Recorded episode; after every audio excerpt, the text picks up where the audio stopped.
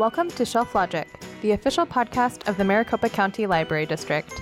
Hi, everybody. My name is Shelley, and I'm one of the librarians of the Maricopa County Library District. Recently, another librarian and I had the opportunity to sit down and talk with the great Olivia Dade about her projects, her passions and fandoms, her process as a writer, and her position as a voice for body positivity in the publishing industry. I have never laughed so much as I did during the interview uh, with Olivia. She has this refreshing cinnamon roll sense of humor that skews through observational and self-deprecating, which permeates her newest book, All the Feels, which is due to be released here in the US on October 26th. Now, like many of us, Olivia Dade grew up as an undeniable nerd, prone to ignoring the world around her as she read any book that she could find. She proudly admits that her favorites were always romances. As an adult, she earned a Master of Arts in American History and worked in a variety of roles that used her passion, storytelling talent, and research abilities, such as a colonial Williamsburg interpreter, a high school teacher, academic tutor, and of course, librarian. Now, as a writer, she's finally achieved the freedom to pursue her lifelong goal of wearing pajamas all day. She currently lives outside Stockholm with her husband, their whip smart daughter, and the family's ever burgeoning collection of books. It is from her home that Olivia joins us today. Just, we absolutely both found out that we love your novel. Spoiler alert was a particular treat. Uh, I have to admit, I've been going to cons for a few years, and you did a great job of capturing uh, everything that kind of goes on in that world. And so I was wondering if you would give us a little bit of information, maybe a spoiler alert, about what you're currently working on. I literally just a couple days ago finished my draft of the third book set in the spoiler alert universe. The main characters are Maria and Peter who sort of show up on the periphery of the first two stories. They're not as involved in those stories because they spent six years of filming on a small island off the coast of Ireland. And so they're, although they're friends and they're on the cast chat, they're not going to be with the other cast most of the time. It actually goes back to when they first met. And she is Swedish and she comes to the US for sort of final auditions for the role on the Gods of the Gate show, runs into Peter, and not knowing who he is, and it is a romance novel. So of course there's a one night stand, and she has figures she will never see him again because she's either going to be back in Sweden or she's going to be on a small Irish island for forever, you know, for the next few years. And so she leaves him without uh, a word or a note or even her last name, and he is not delighted by that. And of course, she shows up for her final audition, and there he is, and they get cast opposite each other, so they're going to be filming basically only with one another for six years. The story sort of starts there, and then it's going to go through their uh, their final scenes they filmed together six years later, and their final press junket together where it's sort of there's a lot of decisions to be made about what's going to happen with their relationship. I really love it. I got to make a I live in Sweden. I've been here for about 3 years. I got to make a lot of jokes about IKEA and ABBA. and herring, like a lot of herring jokes. so um and so I'm I'm excited about it. And I also wrote my bonus scene for all the feels um, have you had a chance to? Did you get an arc of all the feels? I did. Yeah, I got an e arc of it, and I adored it. And I'm very jealous. so I'm on the waiting list right now. so I, I, so I just finished my draft of shipwrecked. Two words because there people ship them together. So shipwrecked, and then also um, my bonus scene. um, what was the hardest scene you've ever written? I mean, I will say the scene I just finished writing involves some research on my part because I wanted to be sure that I didn't um, uh, advocate or portray anything that would be unsafe. Um, or, you know, it, it, was, but that was not actually, that was fun. Although my um, targeted ads are going to be very different for the foreseeable future, given my new Google search history. I think the hardest scene I wrote was not necessarily because the writing was hard, but because it was just hard to write, I think, emotionally. It was probably the scene between um, April and her mother toward the end of spoiler alert. April finally addresses directly um, how hurtful she finds what her mother has been saying to her about um, with the intention of you know with all love and good intentions but the things her mother has been saying to her about her body about food about exercise about clothing and has to sort of say this is hurting me. If you can't stop this then our relationship is going to have to change. And it was a very emotional scene to write and i it was a very hard scene to write. Like when i write um, emotional scenes. I i cry too. That's not true of every author. Um, i said this to one of my friends and she just sort of looked at me. You mean she is she has i think more of a little bit removed from that even though her books are very heartfelt. I will like fall I'm writing some of it, and I was definitely like, I was cried out at the end of that scene. And that was a very uh, intense. The world that had been created that she was living in uh, had a lot of depth to it and a lot of realistic interactions uh, between the different characters in general, how do you go about creating the different worlds of your books, whether you are working with librarians or Marysburg or a Comic Con or in Sweden, off the coast of Ireland? It really depends on what type of book it is. Like, for instance, um, Teach Me, which is, I love, it's a book very close to my heart, is largely based on my, other than uh, getting into a relationship with a fellow teacher. It largely my experiences as a high school teacher. Something as simple as the scene where they have um, an active shooter drill. You know, that's from my own experience. Uh, where she they have a fire drill and she doesn't want to stop making copies, so she hides in the copy room. Like, sorry, sorry to my former principal, but I also did that. I was like, it is the last Friday of the month. It is the final period of the day, and this is our first fire drill of the month, which means this is definitely a drill, and I am not giving up my spot at the copy machine. um, so there's those, and like some of the library library ones too were largely based on, again, other than sexual, were based on my time in the library. I think one of the things that was uh, different about the spoiler alert universe is that it is so foreign to my own personal experience. So for that, you know, the internet is a glorious thing. So I had a lot of behind the scenes um, sort of films and special sort of things about um, Game of Thrones, like they're filming, not necessarily the show itself, but you know how they, how the cast and crew worked on those sets? Um, how does green screen work? All of these things. What is the filming equipment that would be surrounding them? And I knew nothing about any of that, and I just Googled and spent a long time. And then also the the world I created as far as um, Gods of the Gates, the books that were made into the TV series, which have kind of gone off the rails. That then they create fan fiction based. It, it took some thought because I wanted something that uh, felt believable as a blockbuster television series. And there was a moment where I was planning it, come up with the books, and then come up with the TV show, which will be different than the books, then come up with the fan fiction. And this is all part of another world I'm coming up with, which is the world Marcus and April actually live in. And I was like, why aren't they teachers? why aren't they librarians?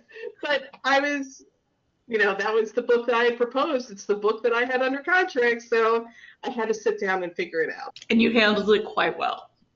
As someone who's in, as someone who's in a lot of those worlds, you handled it quite well. I'm glad I tried. I wanted to get it right, and I was also fortunate that one of my dear friends, uh, Margareta Martin, is a geologist in the San Francisco area. So the stuff about April and about San Francisco, that is very much Margreta, bless her. Tell me about your job because I'm going to steal it for my book. Tell me all the minute details. I need to know everything. she spent hours on the phone with me. I mean, I was on FaceTime with her to the point where my phone died twice. How long would you say you spend researching before even beginning a book? I would say like a week. I mean, not, I mean, I'm a former librarian and I'm a former academic and I'm a former teacher. So, like, finding information is not really a problem for me. And so I was able to find these background videos and stuff on YouTube and then um, basically draining my good friend information about geology and her work. And yeah, I would say about a week. And that's actually the thing I've had to yeah, I would say that that's probably that's probably it. Some books less than that. I tend to write about things that I um, already know something about for the most part. My tennis books, I went through a stage of where months where basically all I did was watch tennis after the 2016 election. So when I wrote a book with a tennis player, then a lot of that was already fresh in my mind. So I did a little research, but like the terminology and a lot of it I didn't have to do a lot. But this was again a little bit different than that. So, out of all of the different books that you've written, do you have a personal favorite among them? And which one would you recommend for somebody that's just discovering your writing? I think that which one I would recommend would very much depend on what type of story they like. I think that there is a my writing voice is the same between my books for Avon and my self-published books. And there, I mean, I think there's a similar amount of heat, a similar amount of humor, but the books that I self-published are very deliberately quieter. They're stories that may not have quite such a big uh, conflict. There's often less angst, and it's just not um, set in as wide-ranging a world, I would say, as the books that I've written in the spoiler alert universe if you're sort of into books that have maybe a little bit less angst and are a little bit lower key, then I would say Teach Me. And I think that it's a good representation of sort of who I am and what I write. The difference for spoiler alert is that number one is through a traditional publisher, and traditional publishers like bigger hooks. And, you know, Teach Me, I love, and I think a lot of readers love it too, but it's not like crazy hooky, right? You have to read it to sort of get into it. Um, spoiler alert: the idea of a star in a show writing fan fiction about his own show is critical fan fiction. is a bigger immediate hook. And when I got the contract for spoiler alert, I had worked with a traditional publisher before, but um, digital first publications. So this was my first book I knew was going to be on bookshelves around the country potentially around the world. And I wasn't sure I would ever, depending on how the book did, have another shot at that. So I wasn't going to waste it. If there was something, I might never have another audience that large again, is sort of what I thought. So I, I was not gonna, I was gonna shoot my shot. So like anything that I wanted to say, that like I really felt I needed to say, is in that book. that book is, spoiler alert, is packed with stuff in there that I wanted to say because I was like, this is the time. If I'm to say it, this is my audience. And I, I don't release books I don't love. I think my best banter is probably all the feels. So like if you want something that like is a little more banterific, which sometimes that's what I want, then it would be that. Technology, social media, and fan fiction forums allow everyone to create content like April and Marcus and Spoiler Alert. Some authors and filmmakers are uncomfortable with it, and others embrace it why do you feel this gatekeeping occurs? Do you have a favorite fan fiction?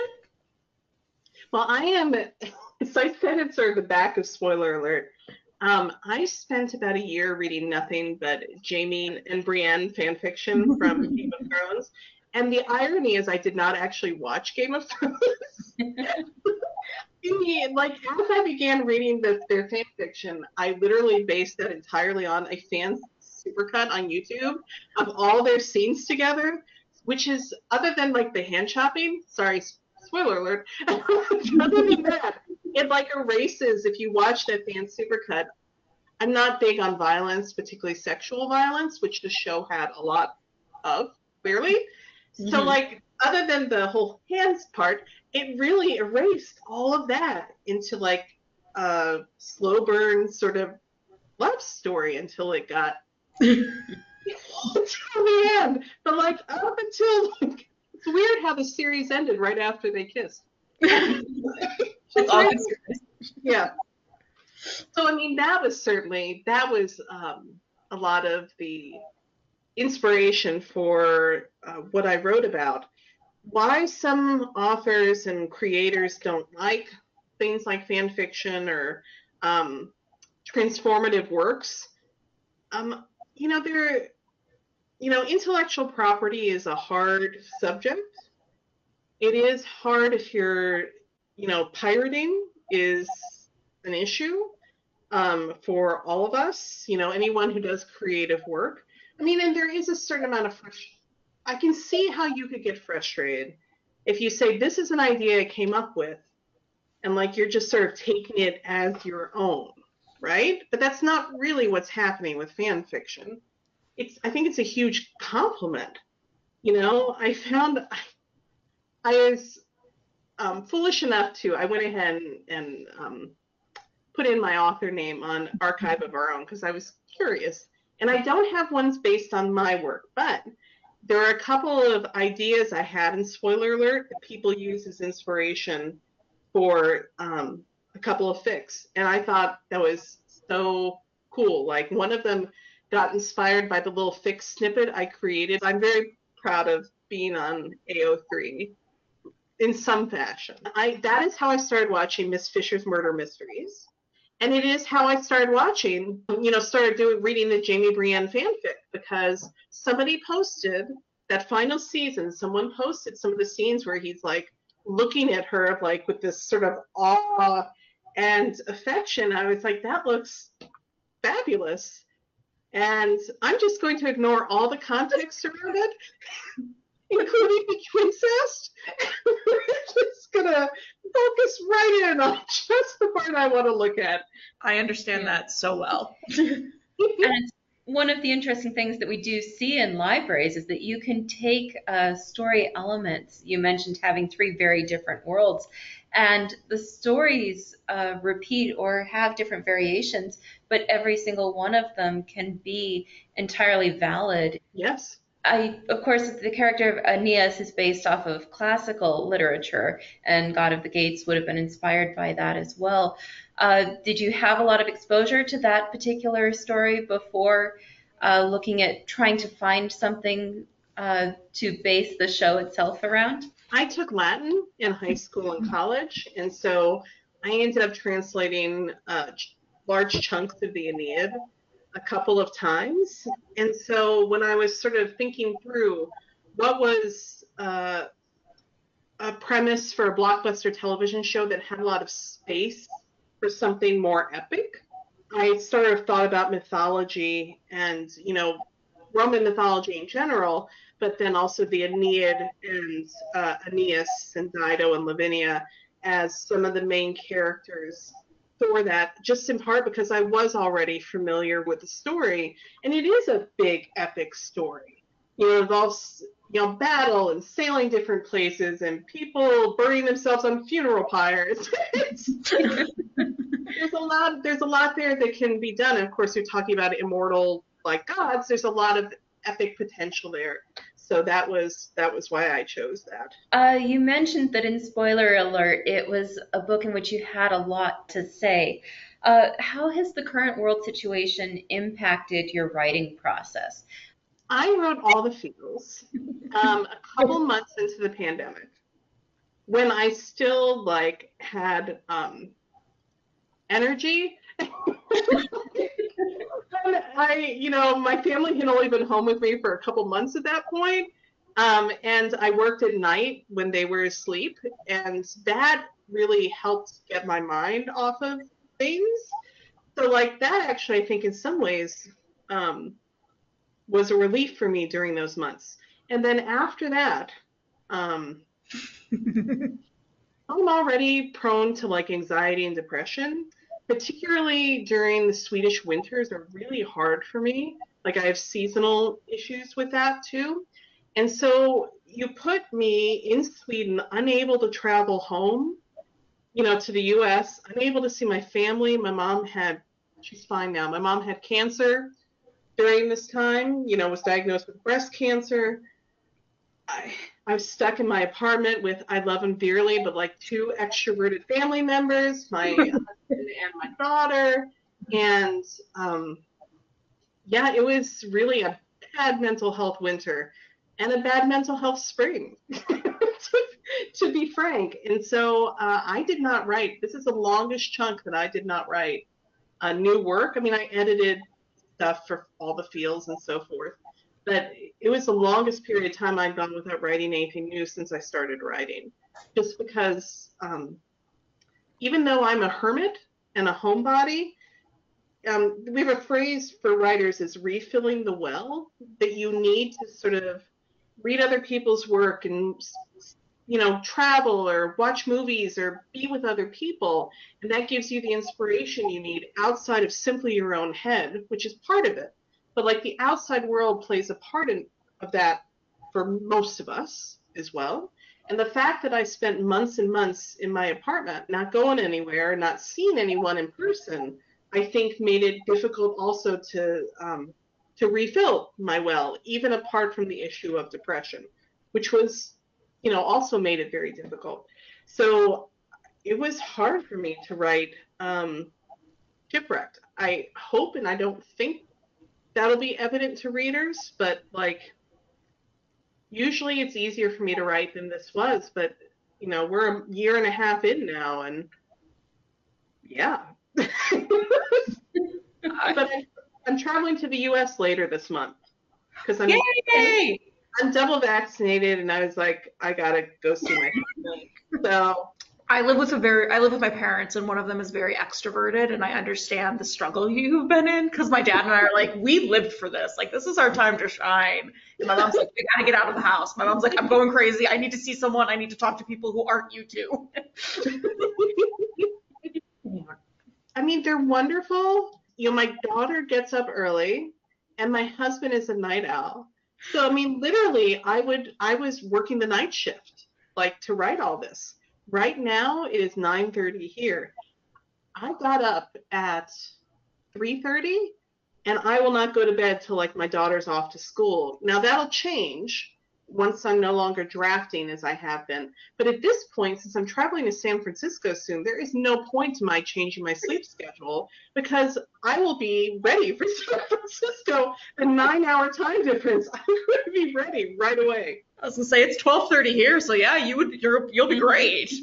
exactly. Uh, what is the funniest typo you've ever written?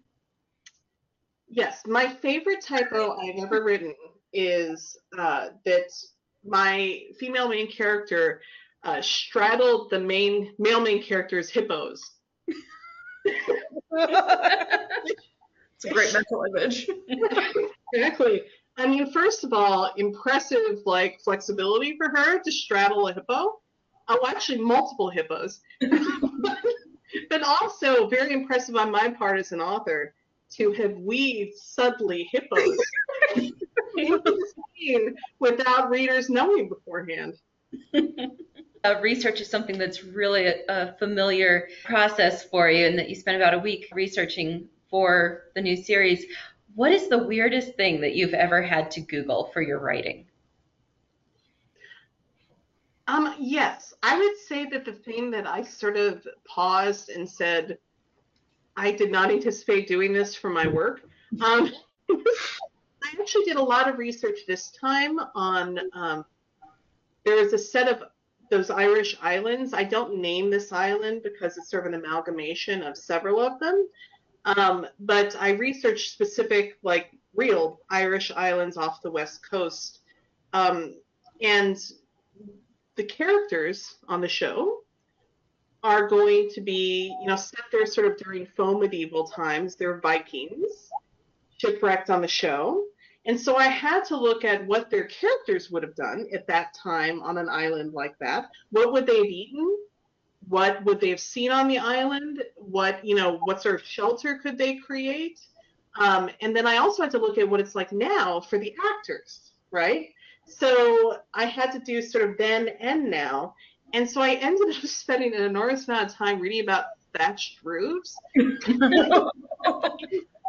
about cod and, and like the native fish in the area and like different ways you would prepare that and just like a lot of roof thatchery where I'm like, what would they use as the thatch? Like, would it be grasses? Would it be? And so I'm trying to figure out, like, also looking up the native flora to those sort of islands to say what could they have used as a thatch.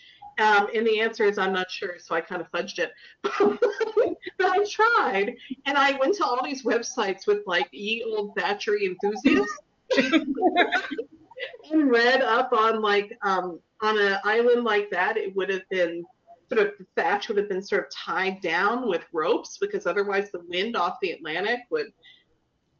Anyway, and that was a moment where I was just like, I cannot believe that I spent the entire afternoon reading about thatchery. but it's fine. And it, but it only shows up like in two paragraphs in the book. But like, I want to get it right.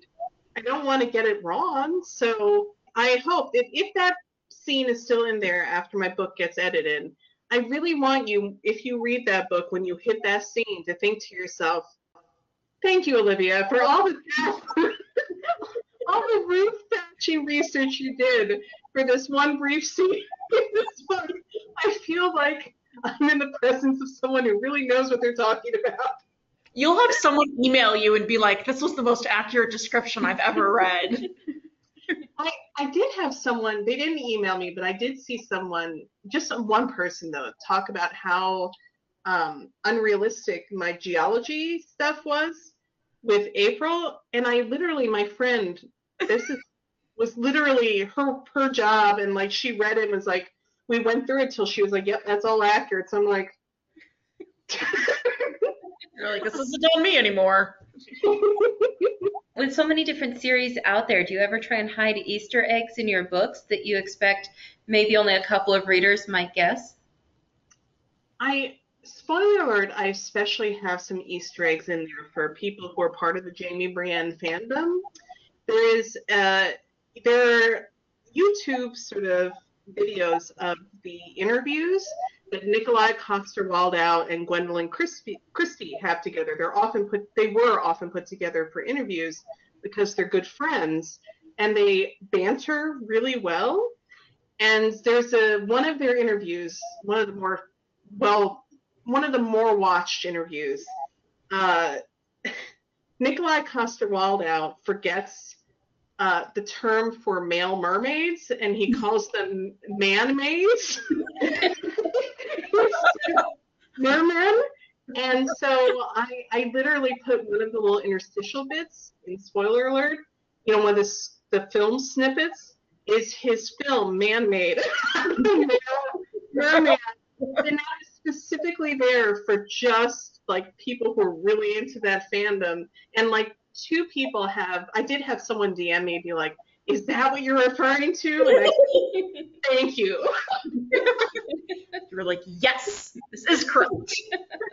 exactly. Have any of your friends and family read your books or told you they like them or don't like them? Has it been awkward? Yes. my mother, um, my mother is a lifelong romance reader. So I had hoped when I began writing romance that she would like like my work.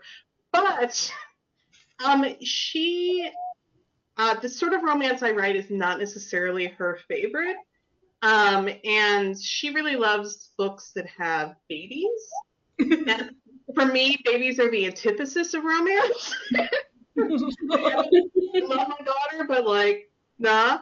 So, so the cowboys, babies, firefighters, athletes, um, those are her go-to things that she. If there is a shirtless dude in a Stetson cradling an infant, she is there. And as you may note with my stuff, I do more like nerds. and things like, I mean, you just won't find me writing a firefighter hero probably anytime soon. They're great. I've read a lot of them. It's just not what I do. Um, so she supports me, but like it's very clear that like it's not really what she likes to read. And she told me once that one of her neighbors was like, "Oh, I'm gonna read one of your daughter's books," and mom told me, but I told her, I said, "There's a lot of sexual content. I'm not sure." I want to read it. I'm like, do not discourage people from buying my books, mom. yeah. Now, writers, we also often are great readers or enjoyers of stories in other forms. You've mentioned uh, loving some of the fan fiction, but what is your favorite uh, book or author or series outside of the fan fiction realm? Probably as far as craft as far as just like thinking that she's an amazing like writer in general i really love joanna bourne's probably the black hawk uh, rogue spy are two of my favorite of hers. She is the master of um, deep point of view and by that i mean that when you're reading within that character's point of view what that character notices and the order in which they notice it, how they phrase whatever they're thinking to themselves, um, whatever they say, anything they do is all very individual to them based on their own history, their own personality, um, their profession, all of those things, so that it's all so deeply enmeshed. There's nothing generic about anything that happens in her book. They're really lovely and I think very sweeping, epically romantic. There's so much I love about um, the Black Hawk is the one that I've read multiple times. She just has these little grace notes of like little snippets of scenes that are just clutch at your heart. And she's also very good at these phrases that sound like they are um, aphorisms that have been around for hundreds of years, but she just made them up. Like one of my favorite lines of hers, she said, you know, John Donne may have said, "No man is an island." I hope it's John Donne. I, it's been a while. She said, "But some are very slender peninsulas." like, you know, she just has very like she's she's wonderful. And there there are so many other authors I love too. I'm a lifelong Mia Sosa stan, but like um, she's a dear friend as well, but I can't write like that. Everyone has a different voice. My voice is not hers, but I just admire what she does so much. That kind of leads to my one of my favorite questions to ask. Um, what book have you bought? And I know you're in Sweden, but bought based purely on the cover. Um, I am a sucker for a lot of the uh, illustrated covers. Yeah. Um, this is evident with you know my covers in general. I think it was Elizabeth Everett. I haven't read it yet. I own it though, which is like the ladies' formula for love or the I, yeah yeah yeah yeah like these cute little and I also is the title too because it was like sciency and I mean it sounded like nerdy fun. it just was so cute. Um, and also some of the Harlequin desires have been killing it recently. Like the particularly like a Reese Ryan's covers, like they're just they're sexy and they're diverse and some of them are just genuinely like there's a lot of connection between them like the clinch on the cover. So for the more classic covers some of those harlequin desire covers recently have been like a plus. If that scene's in the book gold and i am there. I will say that writing writing is the first time in my life that I I started writing in 2014. And before then I, I think I moved to be with my husband, the rural community, and um, I didn't necessarily have a ton in common. It's a very insular community. And I, I felt like an outsider a lot of the time. And I didn't have like a close circle of friends, you know, particularly female friends, and I really wanted that. And when I started writing, you know, I was on Twitter and I met my, at the time, my critique partner, Mia Sosa. Now we're just dear friends, but she started out as my critique partner when we were first, both of us just beginning to write. And suddenly I found myself several years later with like a real circle of like fiercely feminist smart, funny female friends, like incredibly loyal. And as much as I love just writing in general, it has meant the world to me. And, and as much as I appreciate my readers, having fellow writers as a community has been life altering for me. Uh, the Romance Writers of America had their conference in New York, New York City, and I saw every year I went to that conference, there would be more friends I wanted to meet in person. And it wasn't like it was awkward. These are people I've been in contact with for years, and they are genuinely my friends, even if we'd never met before in person. And it was really beautiful to like say, I did this. I create I helped to create this community around me. And it was very meaningful to me. Good things can come out of the internet. It's great. Yeah. bad things, but good things too.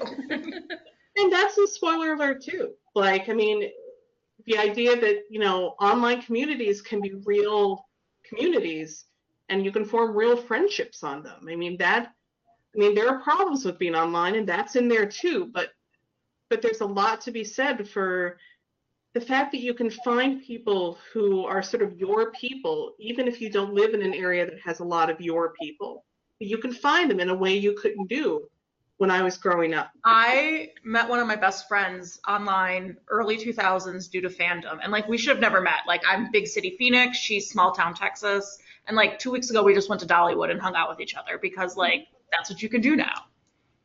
I mean, even my husband, we met through online dating. So like no internet, very few friends and not my husband. I mean, maybe a husband, but not him. not not Sweden. what advice would you give to uh, new or aspiring authors?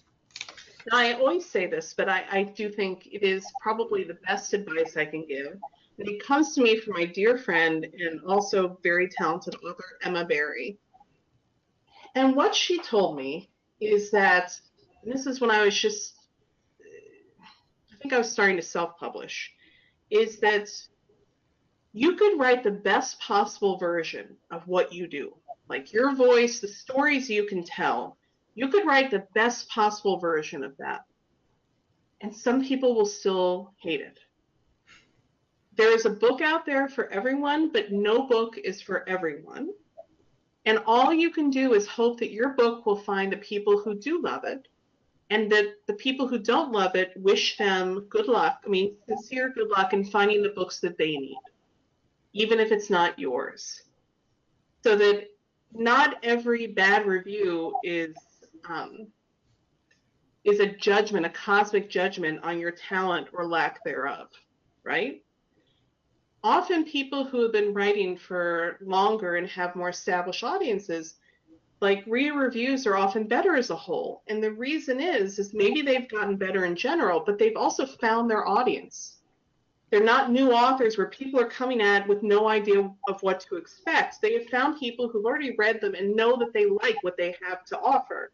And so it's a little bit more they know what to expect. And so she was trying to tell me like it's it's fine.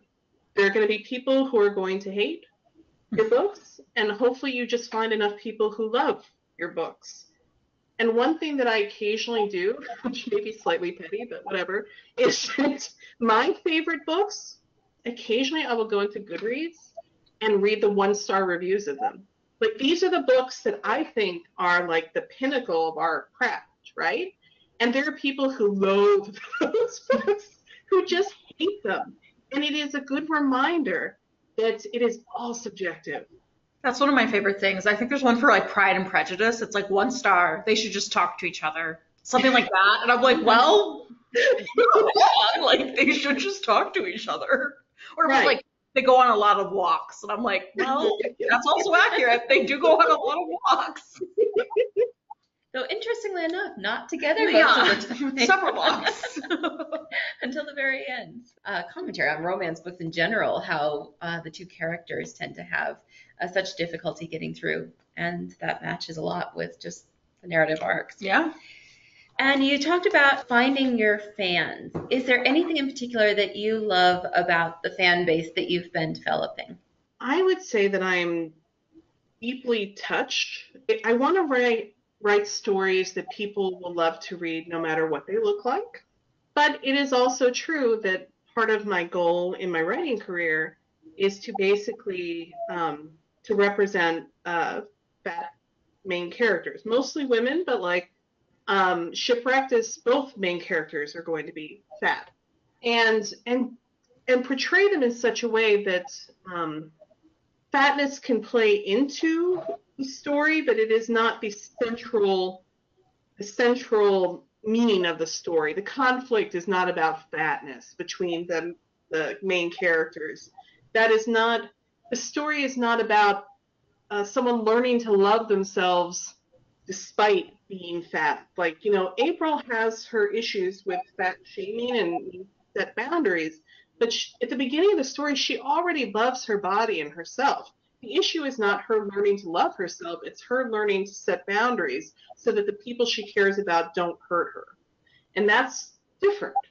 And so I get a lot of um, emails from people who uh, may not have seen as many books with characters who look like them. I mean, there are others. Talia Hibbert is killing it, and there are others who do. Rebekah Weatherspoon, um, Katrina Jackson are killing it as well. But I do get a lot of emails from people who um, it's meaningful to them in the same way that it would have been meaningful to me because I grew up reading romances. If I had seen anyone who looked like um, me on any cover or in any story in which she was not shamed for being like she didn't have to change to find love. She didn't have to lose weight. She doesn't have to exercise. She's not loved despite her size or because of her size, but just because she's wonderful. And that would have meant the world to me when I was growing up. And it wasn't something you could really find in romance. And I know because I, I looked. Now it's more available, and I want to be part of that. But yeah, really, uh, this has been such a great experience uh, this year after everything that we'd gone through. I had been having a really rough week, and I just was walking past one of our shelves in the library, and I saw a spoiler alert on the shelf, and it was just such a different experience for seeing anybody, like you said, that looked like yourself or that resembled that, and seeing that displayed in a positive light. It was a huge positive impact for me. And so I'm very glad to be here today, not only as a librarian and a programmer, but also as a reader. Same. that means the world to me. Thank you. So, um, and that scene with um, that I talked about at the beginning with April and her mother, I get a lot of emails about that from people who um, maybe need to talk to the people in their own lives who are hurting them and if that scene helped some of them to sort of, some of my readers to stop getting, stop being hurt and to set boundaries they need in their lives, then I'm honored by that. As a Midwesterner who uh, cannot set a boundary to save her life, um, that scene did touch me a lot. So I appreciated that. Thank you. Well, Olivia, it has been wonderful talking with you. Thank you so much for taking the time to speak with us today. And I want to wish you congratulations again on all of the feels, as well as the third book that's coming out. We're really excited for seeing both of those in the library. And congratulations on the Library Reads win as well. Thank you so much. I was very honored. And thank you for, I'm touched that you wanted to chat with me. And I hope that this was what you were hoping for. This was great my friend is very jealous I was talking to you because I introduced her. To, I introduced your books to her, and she was like, Aww. "What do you need to talk to her?" And I was like, "Librarian perks." yep. I'm in a Jane Austen book club, and I told them, "Hey, are there any questions? I'm going to be interviewing Olivia Dade," and the chat stream was just inundated with, "Oh my gosh, you get to talk with her. She's fantastic." And oh, dang, that is very sweet. Thank you. I'm I'm still to this I'm still very kind of freaked out occasionally that it's not just my Twitter friends who read my books anymore. so when I hear of like people I don't actually personally know reading my books, I'm always like vaguely surprised. so thank you. Now, spoiler alert was the first book of hers that I ran across. I just loved this illustrated cover. And the story itself is a lot of fun. In spoiler alert, one of the main characters, Marcus, has a secret The world may know him as Aeneas, star of the biggest show on television, but fan fiction readers know him by a different name. Secretly, Marcus gets out his frustrations with the show by writing stories about the internet's favorite couple, Aeneas and Lavinia. But if anyone discovered he was behind those stories, he'd be finished in Hollywood. April, meanwhile, has secrets of her own. A hardcore Lavinia fan, she's long hidden her fanfic and cosplay hobbies from her real life. But when she dares to post her latest costume creation on Twitter, her plus size take goes viral. And when Marcus asks her out to spite the internet trolls, truth becomes stranger than fan fiction. On their date, Marcus realizes that he wants more from April than a one time publicity stunt. But when he discovers that she's actually his closest fan fiction friend and critique partner, he has to choose between being honest with the friend he's been falling for or exploding his career. Can Marcus and April stop hiding, or will a match made in fandom end up prematurely canceled? Check out Spoiler Alert by Olivia Dade from your local library. All the Feels is the second book in the Spoiler Alert universe, and it picks up partway through the events of Spoiler Alert. I was able to get an advance uh, reader copy through NetGalley, and I have to say, I loved all the feels even more than Spoiler Alert. With a starring role as Cupid on TV's biggest show, Gods of the Gates, Alex Woodrow has it all. But the showrunners have wrecked his character, he's dogged by old demons, and his post show future remains entirely uncertain. Now, when all of that stress and reckless emotion explodes into a bar fight, tabloids and the public agree. Alex is in trouble. Enter Lauren, the former ER therapist who's been hired to keep him in line. Compared to her previous work, watching over the handsome and impulsive Alex really shouldn't be that difficult.